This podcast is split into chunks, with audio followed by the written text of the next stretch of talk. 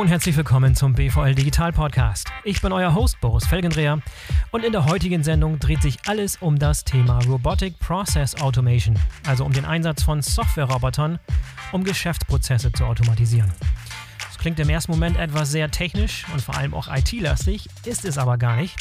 Und wie ihr gleich erfahren werdet, wimmelt es in der Logistik und in der Supply Chain geradezu von Prozessen, die hervorragend geeignet sind, um von Software-Robotern automatisiert zu werden. Und dabei geht es, wohlgemerkt, nicht darum, Arbeitsplätze zu ersetzen. Auch darüber sprechen wir gleich.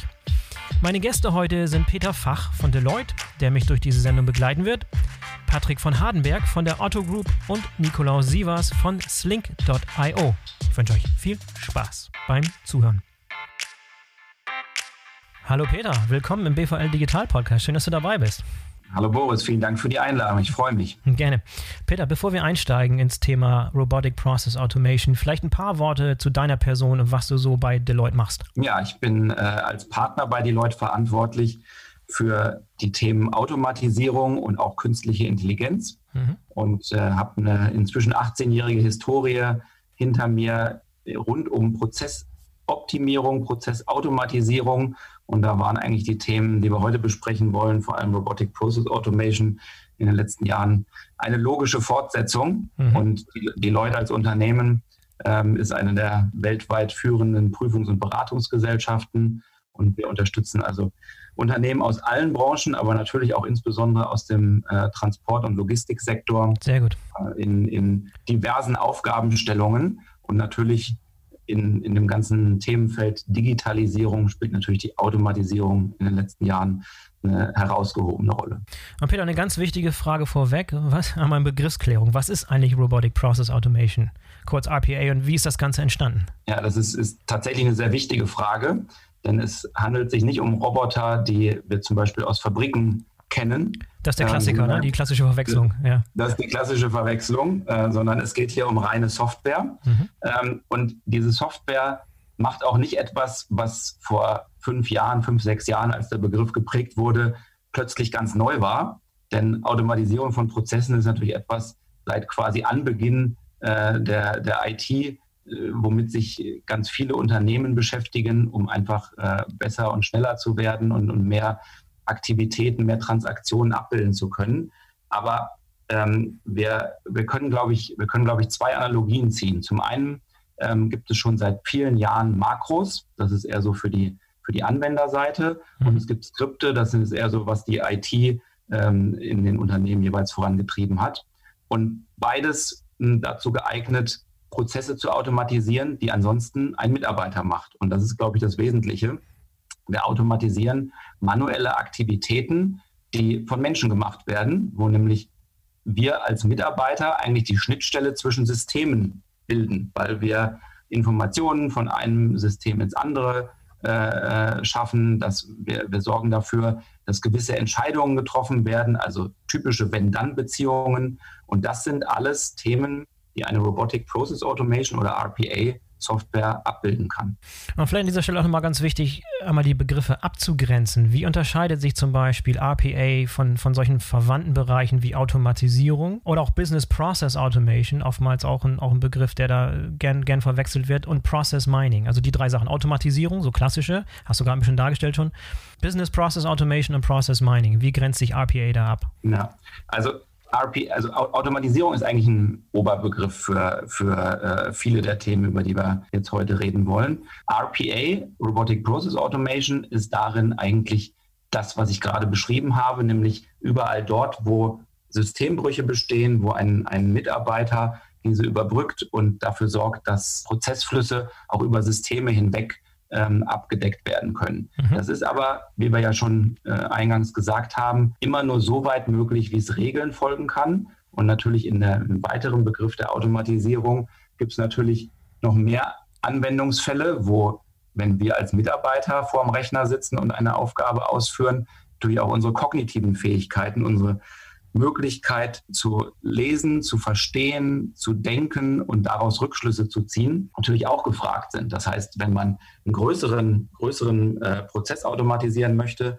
dann braucht man häufig auch andere Technologien und nicht nur die, äh, mit denen man quasi den, den Prozess durchführt, meinetwegen große ERP-Systeme, CRM-Systeme etc., mit, mit denen man quasi eine Unterstützung ohnehin hat, um den Prozess durchzuführen. Mhm. Und Process Mining ist eine, eine ganz wichtige Technologie inzwischen geworden, um Transparenz zu schaffen über die Prozesse.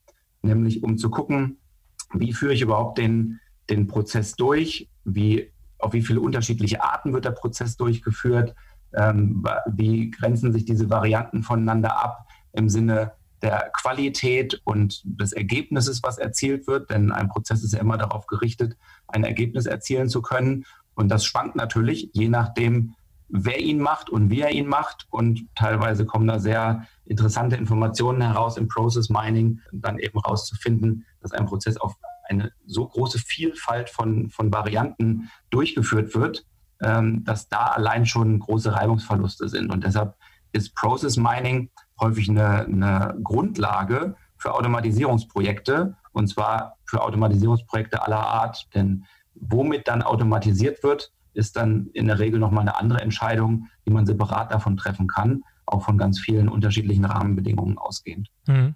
Zum Thema Process Mining haben wir auch nochmal eine separate Episode vor kurzem aufgenommen mit Frank Vorrat von Gartner, mit Siemens und mit, mit Celonis, äh, dem großen Anbieter auf dem Bereich. Also wer sich nochmal schlau machen will, wer die Episode noch nicht gehört hat, vielleicht noch ganz, ganz gut als Ergänzung.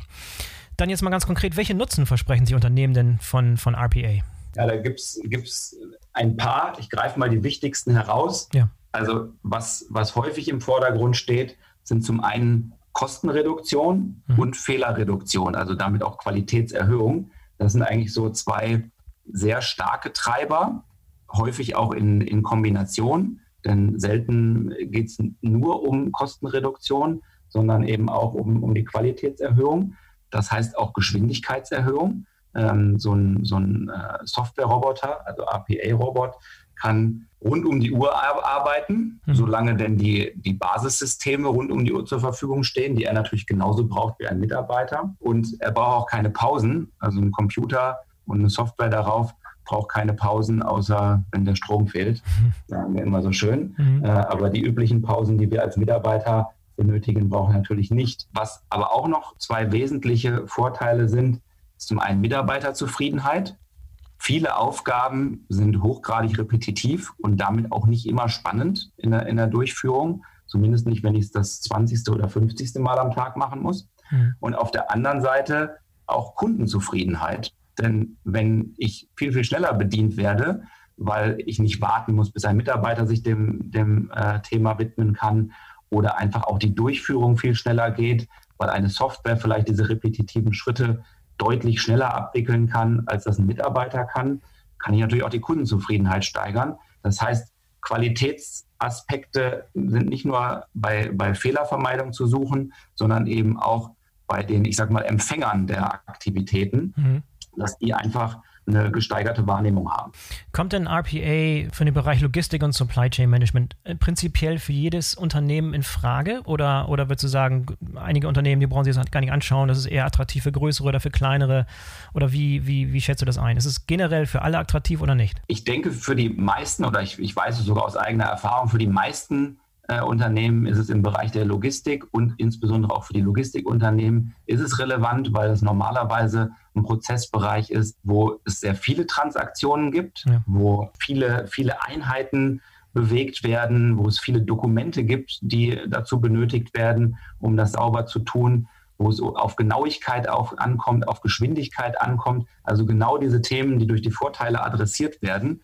Ähm, und da können, glaube ich, die allermeisten Logistikbereiche in Unternehmen oder auch bei, bei den Logistikern als Dienstleistern hochgradig von profitieren, eben hier einen weiteren Schritt in der Automatisierung zu gehen und damit einfach den Faktor Mensch bei bestimmten Schritten auszuschalten, um vielleicht dann auch den, den Menschen freizuschaufeln für die Themen, wo ein Computer einfach nicht weiterkommt.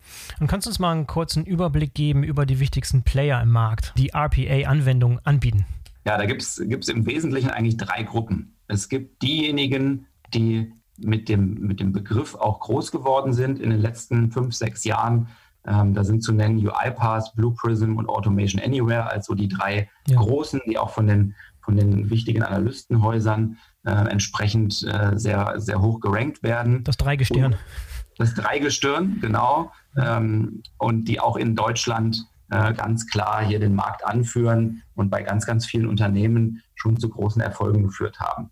Zweite Gruppe sind so ein bisschen die, die etablierten großen Softwareanbieter, mhm. also SAP, Microsoft, Salesforce etc., die Möglichkeiten geschaffen haben und auch dabei sind, weiter zu schaffen, in den Anwendungen selber Automatisierungen durchzuführen. Also ich glaube, alle erinnern sich vielleicht noch, auch wenn sie Anwender sind und nicht nur in, in IT-nahen Bereichen arbeiten, noch an Makros, die man selber sich mal erzeugt hat, um einfach schneller zu sein. Das ist so, sagen wir mal, eine Grundform und da wird, wird im Moment auch sehr, sehr viel weiterentwickelt, weil einfach der, der Druck, digitalisieren zu können und automatisieren zu können, immer weiter wächst. Mhm. Und dann gibt es eine Gruppe von, ich sag mal, spezialisierten Anbietern. Ähm, zum Beispiel Slunk.io haben wir da äh, ja später auch, glaube ich, noch im, im äh, ja. äh, Podcast hier mit drin. Ja. Ähm, aber auch, auch andere Anbieter, die sehr stark branchenfokussiert sind, ähm, dort quasi größere, umfassendere Lösungen äh, bereitstellen, mit denen Automatisierungen von ganzen Prozessketten möglich sind. Ähm, das ist dann sehr viel fokussierter und sehr viel spezialisierter. Ähm, und da ist vielleicht auch ein wesentlicher Unterschied in diesen drei Gruppen.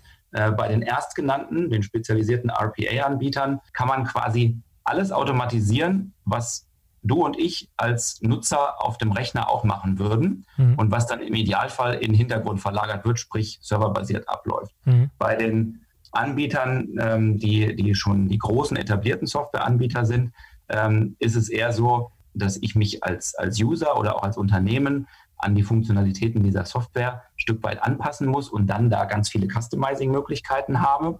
Und bei den, bei den Anbietern, die größere Prozessketten abbilden können, muss ich häufig auch mich ein bisschen bei der Standardisierung meiner eigenen Prozesse darauf ein bisschen stärker einlassen, habe dann aber auch die Möglichkeit, eben eine Vielzahl von Funktionen zu nutzen, die für mich und meine Branche dann ja, eine, eine, höhere Relevanz vielleicht haben oder passgenauer sind. Relevanz haben, glaube ich, alle, alle drei Anbietergruppen, mhm. aber die Passgenauigkeit ist sehr unterschiedlich und auch dann natürlich so ein bisschen die Flexibilität, die ich darin habe, mit meiner eigenen Systemlandschaft zu agieren.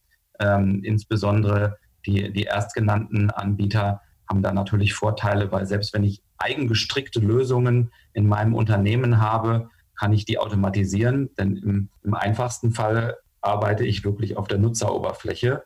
Das ist zwar nicht, nicht empfehlenswert in allen Fällen, aber es ist zumindest möglich. Und damit habe ich natürlich eine riesige Flexibilität bei der Automatisierung. Mhm. Und kann Anfang sein. Ja, super. Dann lass uns mal ins erste Gespräch reinhören, das ich mit Patrick von Hardenberg von der Otto Group geführt habe. Ich glaube, mhm. die meisten von den Hörern kennen sicherlich Otto Versand aus Hamburg, aber die Otto Group und fast wesentlich mehr als das. Denn die Otto Group ähm, hat grob gesprochen drei Segmente: Multi-Channel Retail, Finanzdienstleistung und Service. Und auf diese Segmente verteilen sich, glaube ich, über 120 äh, Einzelgesellschaften in über 30 Ländern. Ähm, Informationen zur Otto Group äh, packe ich nochmal in die Show Notes, wer sich nochmal extra schlau machen will. Also Patrick Hardenberg ist Experte für Robotic Process Automation, schon seit acht Jahren dabei bei der Otto Group und unterstützt er als Projekt- und Produktmanager die Digitalisierung der Otto Group. Los geht's. Hallo Patrick, herzlich willkommen zum BVL Digital Podcast. Schön, dass du dabei bist. Hi, danke für die Einladung. Gerne. Patrick, lass uns sofort eintauchen in die Materie. Gerne. Du hast nun einiges an Erfahrung mit der Einführung von RPA in verschiedenen Organisationen innerhalb der Otto Group. Gibt es aus deiner Sicht bestimmte Grundvoraussetzungen, die im Unternehmen erfüllt sein müssen, um RPA erstmal in Angriff zu nehmen und dann auch erfolgreich umsetzen zu können? Also grundsätzlich äh, Voraussetzungen ähm, technischer Natur oder, oder normaler Natur. Also das, das Erste, was du halt haben musst, ist, dass jemand Lust und Zeit hat oder ihm auch die Zeit gegeben wird, sich mit dem Thema Automatisierung mit RPA-Tools äh, einzuarbeiten oder auseinanderzusetzen. Mhm. Ähm, ne, von, bei RPA reden wir im Grunde von Low-Code, No-Code-Tools, äh, aber in meinen Augen ähm, braucht schon die Person ähm, die volle Zeit, um nachher stabile Automatisierung bauen zu können. Mhm. So, und mit dem Lust, mit der Lust meine ich wirklich, dass er dafür brennt, dass er, dass er Bock drauf hat. Sicherlich hilft eine gewisse IT-Affinität, aber in meinen Augen ist das nicht, nicht zwingend notwendig. Wenn man, wenn man darauf Lust hat, dann kann man das auch so bauen. Ja, also unsere Hörer sind größtenteils Logistiker, also Anwender aus genau. Logistikunternehmen und, und Supply Chain Verantwortliche. Das heißt, genau. in solchen Fällen könnte man das in der, in der Fachabteilung ansiedeln oder muss es in der IT beheimatet sein? Ähm, das, ist, das ist eine schöne Frage. Ähm, also wir haben es zentral, wir haben es zentral in der IT gemacht, ist nicht zwingend notwendig. Es ist nur halt, du musst die Zeit haben, dass wenn der Prozess halt läuft ähm, und Fehler kommt, ähm, dass du halt auch weißt, was du machst. Ne? Also diese, dieses Modell von wegen der, der Fachbereich entwickelt den, den Prozess und gibt es dann eine IT über, die den, die den, den Prozess betreibt. Ähm, da sehe ich sehr viel Schwierigkeiten, weil ähm, die IT dann trotzdem nochmal Anpassungen macht und dann macht man im Grunde doppelte, doppelte Arbeit. Aber wir haben auch Bereiche, die den Roboter selber gebaut haben, mit denen wir dann Workshops machen und unser Lesson Learned weitergeben. Also wir fahren da so einen hybriden Ansatz, dass wir sagen, zum einen haben wir zentral in der IT ein Competence Center und ähm, wenn aber Bereiche oder Gesellschaften sagen, sie machen es selber, dann können sie es natürlich auch selber machen. Mhm. Es geht wirklich beides. Mhm. Ja, vielleicht mal ein bisschen konkreter, so die Leute, die man dafür bräuchte. Ne? Du sagst gerade, ja. jemand muss Interesse haben und IT-Affinität ist nicht mal Grundvoraussetzung. Was, was bräuchte genau für Leute? Es gibt ja natürlich wenn ich mir auf dem, auf dem Arbeitsmarkt umschaue, sicherlich wenig Experten für das Thema. Damit fängt es mal an, oder? Oder sehe ich das falsch? Oh, es wird immer mehr. Also ähm, ja, als wir vor zweieinhalb Jahren angefangen haben und ausgeschrieben haben, da kam noch nicht so viel Feedback und da haben wir wirklich einen gesucht, der keine Erfahrung hat. Ne? Wir haben einfach nur gesagt, wir suchen jemanden, der, der Bock hat äh, mit uns, wir haben es, glaube ich, damals RPA-Enthusiast genannt. Ne? Also mhm. der, der, der einfach Lust hat, mit uns das Thema aufzubauen. Mhm. Ähm, und ähm, heute gibt es, glaube ich, schon sehr viele, die dann irgendwie von den jeweiligen Tools sich zertifizieren zertifizieren lassen haben, die Online-Schulung gemacht haben. Ähm, wie gesagt, das, du brauchst eigentlich nur einen, sagt, ja, geil, ich habe mir das angeguckt und ähm, ähm ich habe Bock darauf, was zu automatisieren. Und da ist der Hintergrund wirklich egal. Das kannst du quer einsteigen, solange du sagst, hier, ich, ich gucke mir das Tool an und ich bleibe dabei und ich suche nach aktiv nach Lösungen. Ähm, es gibt alles schon, alles, jeder Fehler, der wurde fast schon mal irgendwo ähm, erlebt und äh, dokumentiert im, im World Wide Web. Und ähm, mhm ja, also das, das Ding ist einfach, den Mut zu haben, zu sagen, ich, ich habe die Mut und den Zeit natürlich, das ist halt, wie gesagt, es ist nicht so, dass du das nebenbei machst, äh, zu sagen, ich fange jetzt einfach an und äh, nimm mir den Prozess, nicht den schwersten, nicht den leichtesten, sondern einen, wo du sagst, okay, den, den kann man gut umsetzen und dann, dann kann man auch nachher sehen, dass es funktioniert und dann, dann legt man einfach los. Mhm.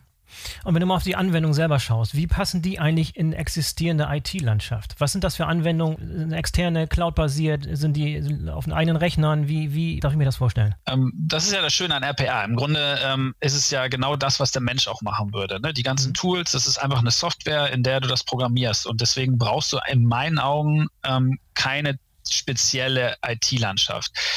Im einfachsten Fall sagst du einfach, ich habe hier einen Rechner, einen Arbeitsplatz, der steht hier sowieso, den fahre ich morgens um acht oder wenn ich zur Arbeit komme hoch ähm, und lasse dann den Roboter, den ich gebaut habe, da laufen und der arbeitet halt den ganzen Tag auf dem Rechner und wenn ich abends um 17 Uhr nach Hause gehe, dann mache ich den Rechner aus.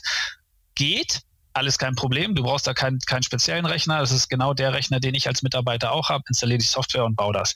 Dann mhm. nutzt du natürlich nicht das ganze Potenzial. Ne? Das, das Potenzial ist ja wirklich daher, dass die Roboter auch nachts arbeiten können ähm, oder in der Mittagspause. Die, die kennen halt keine, keine Freizeit.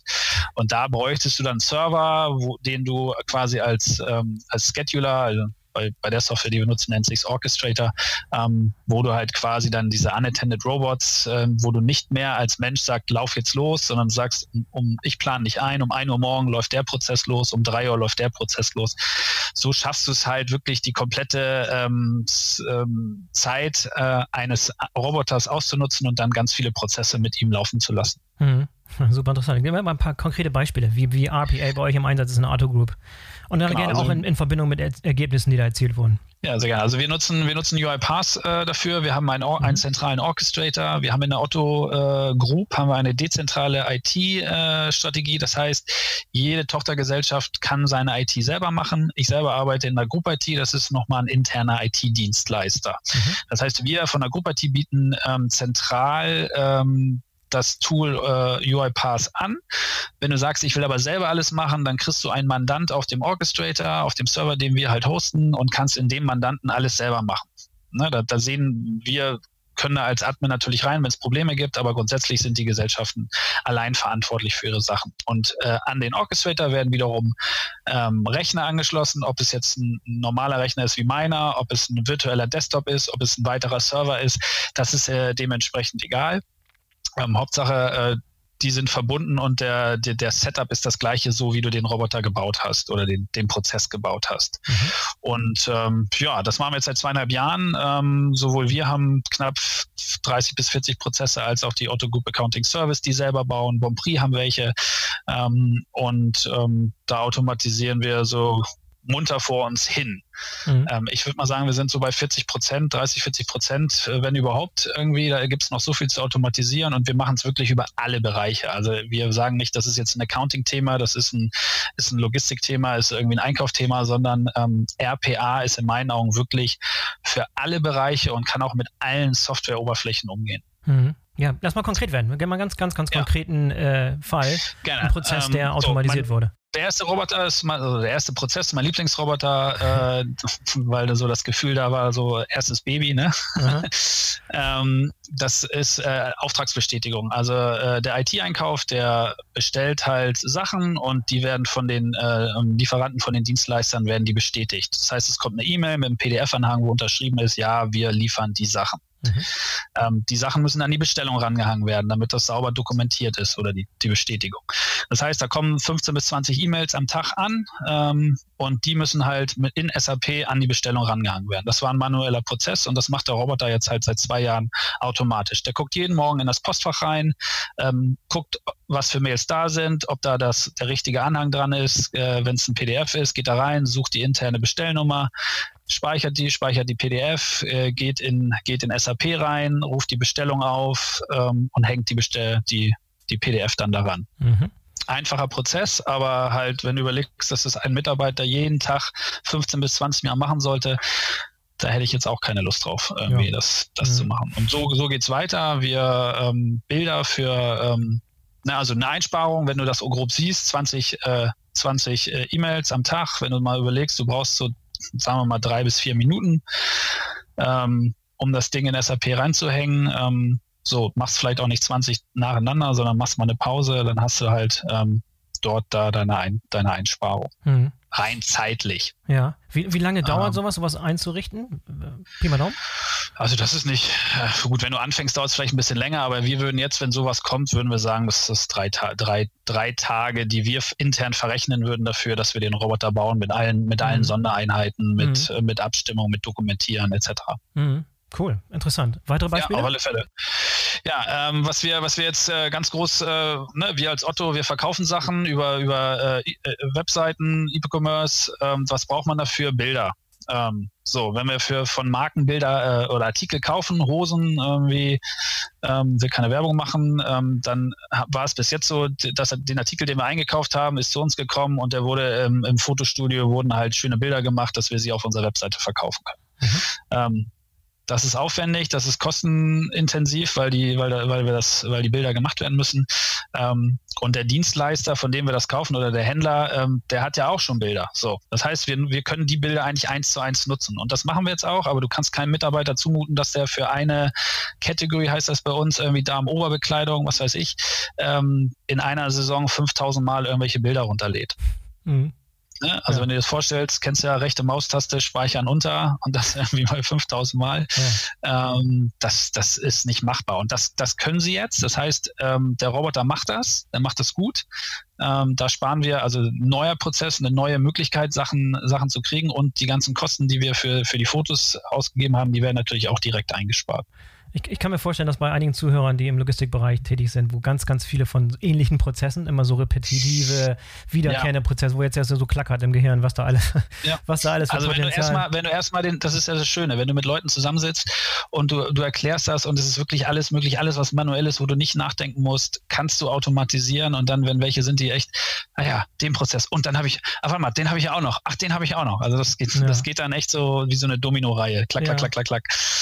Ja, mir gefällt auch, dass äh, dass es ein überschaubarer Zeitrahmen ist. Ne? Dass wir nicht von, von Monaten reden oder, oder ein halbes Jahr, bis so ein Prozess irgendwie da automatisiert ist, sondern drei Tage. Ich meine, gut, ihr seid das, habt das perfektioniert. Also das sind, das sind Umsetzungen. Es dauert natürlich immer so zwei Wochen. Ne? Also das ja. mit Abstimmung und dann der Fachbereich, ja, ja, den Prozess habe ich gar nicht dokumentiert oder sowas. Ja. Ne? Aber, aber rein die, die Arbeit, die wir als in die Entwicklung reinstecken, das sind drei Tage.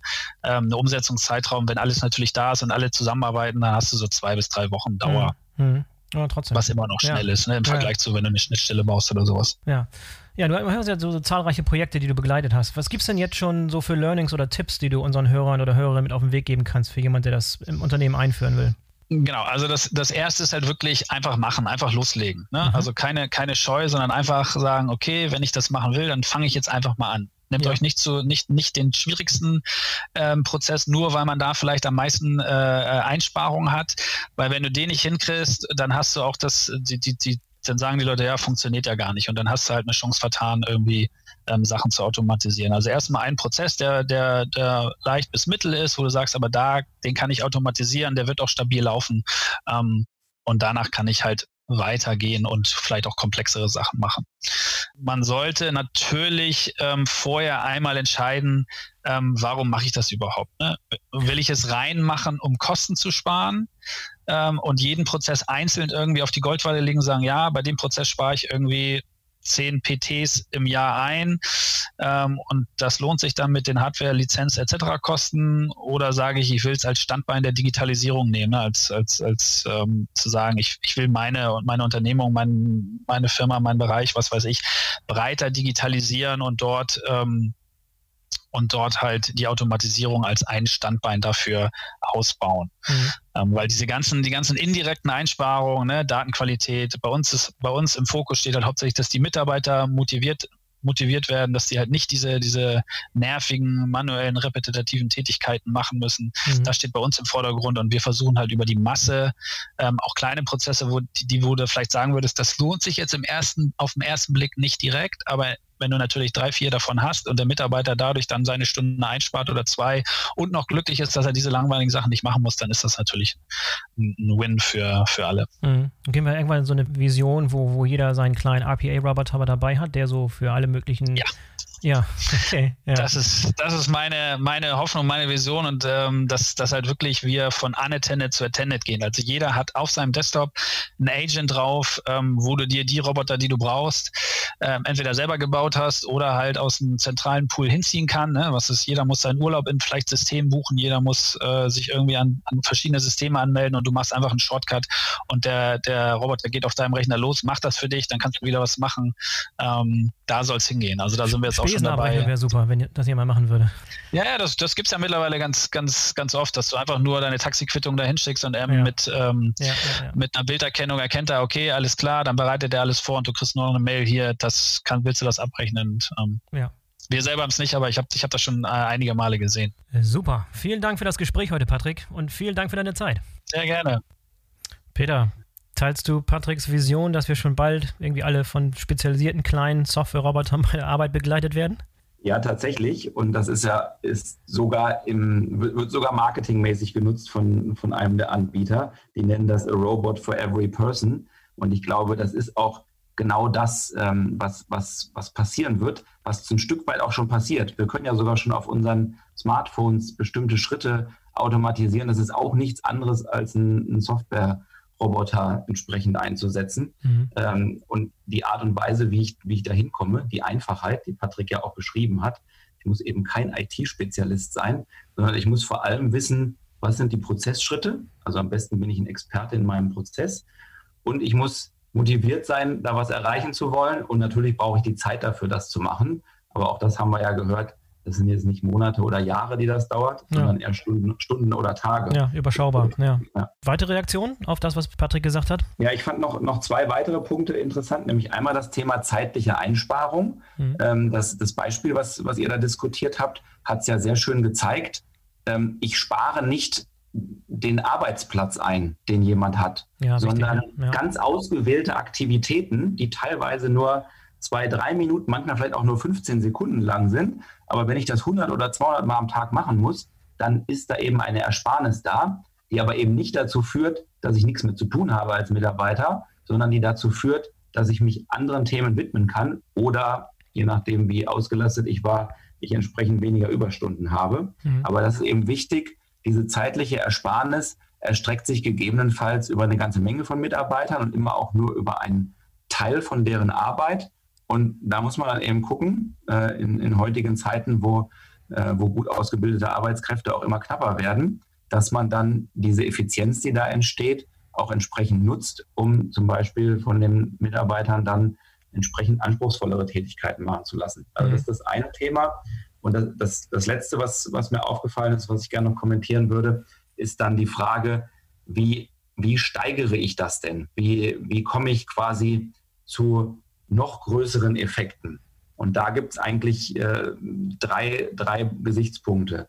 Zum einen, und das war ja in eurem diskutierten Beispiel auch eher eine kur ein kurzer Prozess oder ein, ein, kleiner Prozessschritt, sagen wir mal. Ähm, wenn ich das zu längeren Prozessketten kombiniere, dann ist, glaube ich, für jeden klar, äh, vergrößert sich die Wirk Wirkung des, des Ganzen. Dann brauche ich aber vielleicht auch, und das ist der zweite Aspekt da drin, ich brauche vielleicht auch weitere Technologien. Mhm. Vielleicht ist dieser Robot, der eigentlich nur wenn dann versteht äh, und, und sich einem klaren, nach einem klaren Skript quasi orientieren kann, vielleicht ist der dann an einigen Stellen überfordert. Das heißt, da brauche ich entweder andere Technologien oder ich muss geschickt eine Schnittstelle wieder zu einem Mitarbeiter schaffen, der dann zwischendurch mal eingreift. Mhm. Und der, der, dritte Teilaspekt da drin ist, ähm, dass ich es hinbekomme, und ich glaube, die Otto Group, ähm, auch wenn das jetzt nicht so klar äh, angesprochen wurde, ist da schon sehr, sehr weit, dass ich den eigentlichen Prozess der Automatisierung auch automatisiere. Also meine Aktivität, wie komme ich eigentlich zum automatisierten Prozess, automatisiere. Äh, da gibt es, gibt es auch diverse kleine Tools, zum Beispiel das, was angesprochen wurde, Prozessdokumentation. Äh, da gibt es etwas, das heißt Digital Scribe, was eigentlich nichts anderes macht, als während ich mich durch den Prozess durchklicke, die Prozessdokumentation schon so weit zu erstellen, dass ich eine, eine super Grundlage habe, um dann ähm, dieses Dokument fertigzustellen. Also dass es nicht mehr daran scheitert, erstmal darauf zu warten, bis jemand dokumentiert hat, was da eigentlich passiert. Ja, interessant. Lass uns mal ein Level tiefer jetzt einsteigen in Logistik und Supply Chain. Da haben wir einen weiteren Gast geladen. Und zwar Nikolaus Sievers. Nikolaus hat langjährige Erfahrung bei Kühne und Nagel, wo er in verschiedensten Positionen operativ im Vertrieb und im Solutions-Bereich gearbeitet hat. Zuletzt war er zuständig für digitale Strategie im Seefrachtbereich. Jetzt arbeitet er bei Slink.io und ist dort für den Customer Success Bereich zuständig. Slink ist ein junges Softwareunternehmen aus den Staaten, das sich auf Lösungen im Bereich der Koordination von Logistikprozessen spezialisiert hat. Und RPA spielt da natürlich eine sehr, sehr große Rolle. Slink ist jetzt noch nicht ganz so bekannt, die expandieren aber gerade sehr stark in Europa. Wir werden also noch das eine oder andere sicherlich von Slink hören. Jetzt hören wir aber erstmal von Nikolaus Sievers. Los geht's. Hallo Nico, herzlich willkommen zum BVL Digital Podcast. Schön, dass du dabei bist. Vielen Dank, dass ihr mich da habt. Ich freue mich, dass ich was zu diesem Thema beitragen kann. Ja, gerne. Wir sind sehr gespannt. Nico, unser Thema heute ist Robotic Process Automation, RPA. Dazu haben wir schon eine tolle Einladung bekommen und wir haben gehört, wie RPA bei der Auto Group eingesetzt wird. Und jetzt interessiert uns natürlich alle brennend, wie die Technologie in die Welt von Logistik und Supply Chain Management passt. Ähm, deshalb gleich die erste Frage an dich. Wie gut eignen sich die Bereiche Logistik und Supply Chain Management eigentlich für RPA? Ja, also generell würde ich sagen, im, im, Dienstleistungsgewerbe findet ja generell ein hohes Maß an Informationsaustausch durch Menschen und Systeme statt. Und, und im Logistik- und Supply Chain-Bereich ist das noch besonders extrem. Mhm. Dadurch, dass die, die Transaktionen, die stattfinden, eben physischer Natur sind äh, und sich häufig, häufig auch auf globaler Ebene abspielen. Also da kommen so viele verschiedene Parteien zusammen, die in dem Prozess beteiligt sind. Äh, Zulieferer, Produktionsstätten, dann eben die Spediteure, Lagerarbeiter und Transportunternehmen mit Fahrern und Terminals und, und Importeure der Zoll, dass, äh, dass sich das da natürlich besonders gut eignet. Also ich würde sagen, circa 80 Prozent ähm, der Daten, die für Supply Chain Transaktionen nötig sind, äh, befinden sich außerhalb der eigenen vier Wände von, von Unternehmen. Und man sagt so, dass es im Schnitt äh, für wirklich eine internationale Frachtsendung, die von Tür bis Tür sich bewegt, dass es äh, zwischen 100 und 200 Dokumenten bedarf. Mhm. Ähm, also das ist natürlich immens. Und ähm, wenn, wenn Prozesse überhaupt digitalisiert ablaufen, ähm, dann arbeiten viele der beteiligten Parteien mit veralteten Systemen ähm, oder antiquierten Programmiersprachen und Technologien wie API finden zumeist keine Anwendung.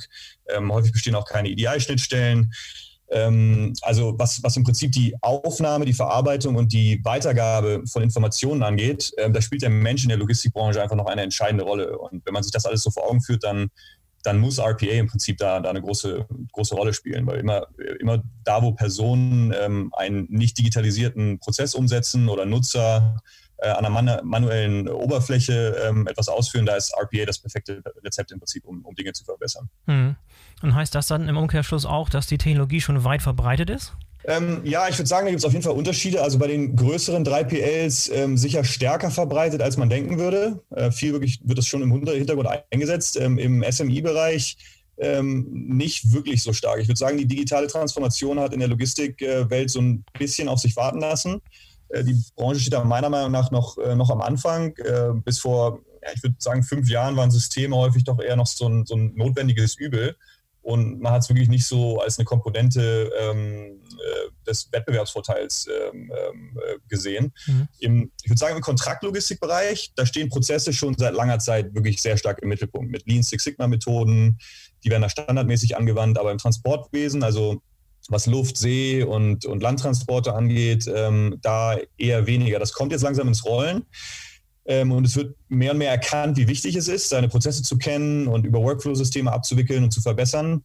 Aber ähm, also so verbreitet vielleicht noch nicht. Was, was man eher sieht, sind Makros und Skripts, mhm. ähm, was man ja so als eine Art Vorläufer für RPA-Technologien vielleicht bezeichnen könnte. Mhm. Ähm, aber das sind natürlich ähm, eher limitiertere Methoden, also sehr statisch und lassen sich nicht über systemübergreifend anwenden. Und ähm, ähm ich denke, Skripts werden sehr stark von IT-Abteilungen eingesetzt und dann Makros findet man auch sehr stark ähm, in den Geschäftsfeldern, äh, die, die auch in Microsoft Excel benutzt werden. Also Excel ist ja unheimlich weit verbreitet in der Logistikwelt. Und ähm, ja, also ich würde sagen, die Verbreitung von RPA-Technologien hängt so ein bisschen davon ab, ähm, wo, da, wo die Unternehmen auch in ihrem ähm, Fortschritt der digitalen Transformation stehen. Ja, jetzt ist ja die Logistik und Supply Chain auch so enorm vielfältig. Was sind aus deiner Sicht so Bereiche innerhalb von Logistik und Supply Chain, die so gefundenes Fressen wären für RPA? Ja, also ich denke, Automatisierungsprojekte, die findet man zu dieser Zeit schon, schon echt häufig in der Logistikwelt. Ähm, vorher waren das wirklich vielleicht eher so die Pioniere, aber jetzt ähm, ähm, wird das mehr und mehr angewandt. Und ich würde sagen, also Automatisierung findet man überall da, wo, wo Dokumente und Tabellen ausgelesen und in Systeme übertragen werden müssen oder zum Beispiel auch da, wo Systeme einen Output generieren müssen, also gewisse Werte in Felder eintragen oder äh, einen Status generieren, generische E-Mails verschicken und konkrete Anwendungsfelder. Also auf jeden Fall sehr stark bezogen auf das Auslesen von zum Beispiel Transportaufträgen von Versendern, ähm, Auslesen von Handelsdokumenten ähm, für die Erstellung von, von Sendungsakten ähm, und äh, gerade auch was die Erstellung von Transportdokumenten angeht, also Bill of Lading-Prozesse zum Beispiel, aber auch Zollanträge, wo im Prinzip ähm, äh, Sachen von Handelsdokumenten überführt werden müssen. Dann auch ähm, das ganze, der ganze Bereich, wo sich um Fahrpläne und Sendungsverfolgungsdaten äh, dreht, also Tracking-Events, ähm, Sachen, die von, von Carrier-Websites ähm, äh, extrahiert werden müssen. Da wird Web-Scraping häufig eingesetzt. Ähm, andere Bereiche, ich würde sagen, also viel, wo, wo mit Schnittstellenprotokollen gearbeitet wird oder auch Ladepläne, die erstellt werden, die irgendwo integriert werden müssen. Da wird sicherlich RPA viel eingesetzt. Ähm, dann ähm, anderer Bereich ist auch ähm, Einkaufskonditionen, also man spricht ja von Smart Contracts mhm. wo im Prinzip große Excel-Sheets mit Word-Dokumenten empfangen werden, wo, wo, wo Sachen standardisiert werden müssen und ähm, Veränderungen ausgelesen werden müssen. Aber auch bei der Angebotserstellung, also Pricing und Rechnungsprüfung, würde ich sagen, ist ein, ist ein anderer großer Bereich. Und ähm, was durchaus auch ein Bereich ist, ist, ist im Customer Service, wo, wo Bots eingesetzt werden. Also das kommt auch, auch immer mehr, wo im Prinzip äh, Automatismen auf simple Fragen antworten ähm, ähm, und reagieren können. Und ähm, ja, ich würde sagen, der, also der Mehrwert durch RPA ist natürlich ganz klar, ähm, ähm, ganz klar da liegt darin, dass sich ähm, Arbeitsaufwand einsparen äh, lässt. Also das reduziert Kosten und ähm, wie groß die Einsparungspotenziale sind, das hängt dann immer von, von den konkreten Fällen ab. Ähm, aber die, diese und, und, Zeitersparnisse und geringere Fehlerquote führt natürlich auch zu Kundenzufriedenheit. Lass mal ein paar ganz konkrete Beispiele rauspicken. Du hast ja eine ganze Litanie, eine ganze lange Liste an potenziellen Anwendungsmöglichkeiten genannt. Lass uns ein paar rauspicken und da mal ein bisschen tiefer eingehen. Äh, ein paar Anwendungen, die, über die du konkret sprechen kannst. Ähm, ja, also zum Beispiel, zum Beispiel bei Smart Contracts ähm, im Prinzip, wo, ähm, wo, wo Anwender ähm, im Prinzip ähm, verschiedene, äh, an verschiedenen ähm, Ecken und Enden Sachen prüfen würden. Mhm. vor allem, äh, vor allem gerade wenn es jetzt um, also es sind große Excel-Listen zum Beispiel und dann Word-Dokumente, die damit äh, die mit, mitgesandt werden. Und es geht dann im Prinzip immer darum zu überprüfen, ähm, hat sich jetzt zu dem, zu dem, was das letzte Mal geschickt wurde, hat sich was verändert. Oder ich habe etwas rausgeschickt, ähm, wo ich erwarte, dasselbe auch wieder zu empfangen. Also ich brauche im Prinzip, normalerweise äh, ähm, würde ich das mit meinen Augen prüfen ähm, oder würde wirklich verschiedene Sachen filtern und durchgehen ähm, oder wirklich in die Word-Dateien reingehen und so ähm, schreibt man im Prinzip ähm, eine Automatisierung, die sich die Sachen anschaut und, und im Prinzip das, das diese Überprüfung übernimmt, mhm. zum Beispiel. Und wenn du jetzt mal schaust, wie ihr mit euren Kunden arbeitet, wäre das so ein Anwendungsbeispiel, das ihr im Auftrag der Kunden programmieren würdet und äh, bereitstellen würdet? Ähm, das würde ich sagen, ist eher, ein, eher eine äh, interne Anwendung. Mhm. Also für Kunden zum Beispiel ähm, könnt, wäre zum Beispiel ein Anwendungsfeld, ähm, dass man, wenn der Kunde ähm, selber ähm, im Austausch zum Beispiel mit, ähm, mit, mit Ocean Carriern zum Beispiel ist, mhm. wo E-Mails ausgetauscht werden oder ähm, vielleicht ähm, eine Carrier Booking Confirmation in einem PDF ähm, empfangen wird, wo, wo, da normalerweise auch ein, ein, User drüber schauen muss, dass, dass man anfängt, diese, diese zum Beispiel automatisiert auszuwerten und die Werte im Prinzip im System zu überführen und dann äh, Deviations automatisch, also, also Unterschiede automatisch geprüft werden ähm, und man dann Exceptions zum Beispiel oben drauf äh, legt und wirklich der User eigentlich nur dann ähm, äh, ins Spiel kommt, wenn, ähm, wenn, es, wenn, wenn irgendwo Unterschiede äh, erkannt werden und nicht mehr ähm, jedes einzelne Dokument, also jede einzelne Transaktion anfassen muss und, und überprüfen muss. Nico, was sind aus deiner Sicht so die größten Herausforderungen für jemanden, der sich vorgenommen hat, RPA im Unternehmen einzuführen? Worauf muss man achten? Was sind so die großen Hindernisse, die Blöcke, die, die großen Hürden, die zu überwinden sind? Ja, also die größte Herausforderung ist, denke ich, dass viele Prozesse in der Logistik zum, zum einen nicht bekannt oder transparent sind und zum anderen nicht standardisiert ablaufen. Also wenn man Prozessoptimierung und Automatisierung betreiben will, ähm, muss man wissen, was man sich genau vornehmen soll und ähm, was es dabei ähm, so eins zu eins zu überführen gilt und was gegebenenfalls ähm, grundlegender ähm, ab- oder umgestellt werden muss. Also häufig in der Logistikwelt ähm, ist es so, dass jeder Sachbearbeiter, jedes Team, jede Niederlassung ihren eigenen Prozess hat. Und äh, viel gibt es auch kundenspezifische Prozesse und, und viele Sachen spielen sich im Verborgenen ab. Also was ich damit meine, ist, dass viele Sachen nicht digitalisiert sind oder nicht in Struktur, strukturierten Systemen ablaufen. Also Sachbearbeiter arbeiten zum Beispiel mit äh, ausgedruckten Akten, wo sie sich Notizen machen oder Schnittstellenkontrollen werden handschriftlich dokumentiert. Mhm. Und selbst bei E-Mails und, und Excel-Arbeitsmappen, ähm, die sind zwar digital, aber die befinden sich auch auf individuellen PCs von individuellen Pers Personen. Also was, was eine große Herausforderung ist, ist, dieses Wissen ähm, zu überführen an Prozess- und Integrations- und Automatisierungsspezialisten, die dann die richtigen ähm, Entscheidungen äh, treffen. Und ähm, was das Ganze ähm, nicht einfacher macht, ist, dass viele Anwenderprozesse, die an der Oberfläche umgesetzt werden, auch eher Problembehebungen sind. Also wenn man die einzelnen Prozessstücke alle einfach so blindlings automatisieren würde, wie sie sind, dann könnte das häufig zu einem wirklich großen Prozessflickenteppich führen. Hm. Ähm, man muss also wirklich einen Schritt zurücktreten und, und das größere Ganze auch betrachten und sehen, wo ist es nötig, den Prozess äh, wirklich vielleicht auch komplett ähm, äh, umzustellen. Und wenn du mal so zusammenfasst, so die wichtigsten Learnings, welche Tipps hast du für Logistiker, die jetzt zuhören, die das Thema RPA im eigenen Be Betrieb starten oder vorantreiben wollen? Was würdest du dir mit auf den Weg geben? Ja, also ich denke, dass, ähm, dass man RPA nicht in Isolation betrachten darf. Also RPA ähm, lässt sich am besten im Zusammenhang wirklich mit einer, mit einer ganzheitlichen ähm, digitalen Strategie umsetzen, wo man auch ähm, sehr starken Fokus auf Business Process Management und zum Beispiel vielleicht auch Process Mining hat. Ähm, also das Ziel sollte wirklich sein, ähm, sich dann nicht nur auf RPA zu konzentrieren, sondern vielmehr ähm, auch was Intelligenteres anzustreben. Also nennen wir es vielleicht IPA, wo, wo man ähm, Intelligent äh, Process Automation betreibt, wo dann auch künstliche Intelligenz noch mit reinspielt. Und äh, was ich vorhin schon meinte, also RPA ist in einigen Fällen wirklich auch eher eine Zwischenlösung, ähm, die, die einem hilft ähm, auf, äh, für gewisse Bereiche. Auf, dem, auf einem längeren Weg zur digitalen Optimierung.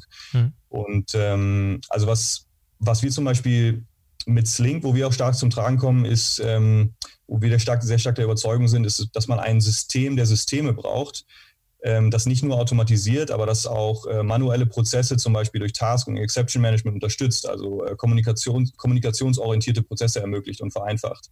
Mhm. Ähm, und ähm, also ich würde in dem Zusammenhang auch definitiv empfehlen, ähm, was sehr wichtig ist, ist ähm, vernünftige, ähm, also in vernünftig in qualifizierte Leute zu investieren, die im Prinzip diese Brücke zwischen den Anwender Anwendern und der Technologie schlagen können. Mhm. Ähm, davon gibt es definitiv nicht genug. Die müssen aufgebaut werden und wertgeschätzt werden, weil häufig, äh, gerade auch RPA, es geht ja wirklich darum, sogenannte Tribal Knowledge ähm, von den Anwendern in einen Systemkontext zu überführen. Also mhm. Also das ist unheimlich wichtig. Und ähm, ja, ansonsten abschließend würde ich echt sagen, also Logistik ist immer noch ähm, ein wirklich von Menschen dominiertes Geschäftsfeld. Und es geht also ähm, in, den, in den Arbeitsläufen wirklich darum, den, den Menschen zu unterstützen. Mhm. Ähm, und wovor man auch ein bisschen abrücken sollte, ist zu glauben, dass ähm, das RPA, dass es dann nur darum geht, den Menschen zu ersetzen, ähm, wo viele auch vielleicht Angst vor haben. Also es geht vielmehr auch darum, ähm, wiederholende Aufgaben ähm, zu erleichtern, sodass sich dann Anwender auf ähm, die eigentlich interessanteren ähm, Dinge äh, konzentrieren können. Ja, in der Tat, sehr, sehr wichtiger Aspekt. Nikolas, sehr interessant. Vielen Dank für das Gespräch heute. Vielen Dank. Peter, deine Reaktion? Interessantes Gespräch ne, mit Nikolas? Ja, gerade der am Ende nochmal herausgehobene Punkt, Faktor Mensch, äh, ja. ist, glaube ich, extrem wichtig. Und ja. dass es nicht darum geht, den Mensch zu ersetzen, sondern eher dafür zu sorgen, dass äh, wir alle unterstützt werden bei unserer Arbeit. Mhm. Denn wir irgendwie haben, glaube ich, alle das Gefühl, es ist immer mehr, mehr zu tun, aber äh, wir, wir kommen gar nicht nach. Und es ist eher so, dass wir alle so ein bisschen einen Roboter in uns haben, denn alle haben Aufgaben, die eigentlich am besten von einem Roboter übernommen werden würden. Und da geht es eben darum, die zu finden und die quasi aus unserem Aufgabenspektrum rauszunehmen. Das kann super ein Computer machen. Und stattdessen können wir uns dann auf die anderen Themen fokussieren, mhm. wo vielleicht äh, der Computer nicht so gut geeignet ist oder wir schlicht und ergreifend auch überlegen sind, weil wir dann doch mit, mit unserer großen Bandbreite an kognitiven Fähigkeiten viel mehr erreichen können. wir haben jetzt ja von beiden Gästen schon ein paar Learnings und Tipps für erfolgreiches RPA gehört. Gibt es noch ein paar Ratschläge, die du anfügen würdest? Also ich, ich sag mal, ich sag's mal auf Norddeutsch, nicht lang schnacken, ja. äh, schnell, schnell anfangen, ausprobieren, anfassbar machen. Das ist auch tatsächlich möglich. Ähm, wir haben da schon in den letzten Jahren mit Dutzenden von Unternehmen die Erfahrung gemacht. Wir haben, haben das Ganze Robotics Now genannt. Also nicht, nicht lange warten, sondern jetzt anfangen hm. und dann mal so in, in zwei, drei Wochen erste Erfahrungen sammeln, weil dann versteht man erst, wie es funktioniert. Und dann entsteht auch dieser Effekt, den der Patrick äh, vorhin genannt hat, nämlich, dass dann plötzlich alle sagen, oh ja, da habe ich aber auch noch einen Prozess und den auch noch und der könnte sich auch eignen. Und ja. wenn alle es mal sehen können, dann, dann, dann bricht der Damm. dann bricht der Damm, dann ja. weiß man, was geht. Ja. Und wenn man das, wenn man das erreicht hat, ab dann gilt eigentlich voller Fokus auf Prozesse, mhm. nicht auf die Technologie, die ist relativ einfach beherrschbar und äh, ist jetzt auch kein, kein Hexenwerk. Aber wie ist so ein Prozess dann optimal? Das, was auch gerade Nikolaus sehr, sehr äh, gut dargestellt hat. Wie muss ich ihn so gestalten, dass er wirklich optimal ist und nicht so ein Flickenteppich entsteht? Dann die zweite Frage, wo kann ich automatisieren, beantworten. Und erst im dritten Schritt sagen, womit kann ich automatisieren. Also nicht sagen, ich habe jetzt hier mal einen neuen Hammer, ich suche ein paar Nägel, ja. äh, sondern zu sagen, ich gucke mir erstmal das Problem an, ob es da ist und wo es ist, nämlich im Prozess wahrscheinlich. Und dann, wenn ich den optimal aufgesetzt habe, dann springt es wahrscheinlich schon ins Auge, wo die Automatisierungspotenziale liegen. Und dann kann ich entscheiden, womit ich das tue. Mache ich das mit einer RPA-Lösung? Mache ich das mit einer spezialisierten Branchen Branchenlösung? Mache ich ja. das mit den Lösungen, die ich eh schon im Haus habe? Das ist dann eigentlich die nachgelagerte Frage. Klasse. Super, tolle Ratschläge. Peter, vielen Dank für das Gespräch heute. Schön, dass du dabei warst. Sehr gerne, hat mich sehr gefreut. Bis zum nächsten Mal. So, das war die BVL Digital Podcast Episode zum Thema Robotic Process Automation. Ich hoffe, euch hat es gefallen und ich bin wie immer gespannt auf euer Feedback. Folgt uns gerne oder vernetzt euch mit uns auf LinkedIn und denkt daran, den BVL Digital Podcast zu abonnieren, damit ihr keine der kommenden Folgen verpasst. In diesem Sinne, bis zum nächsten Mal, euer Boris Felgendreher.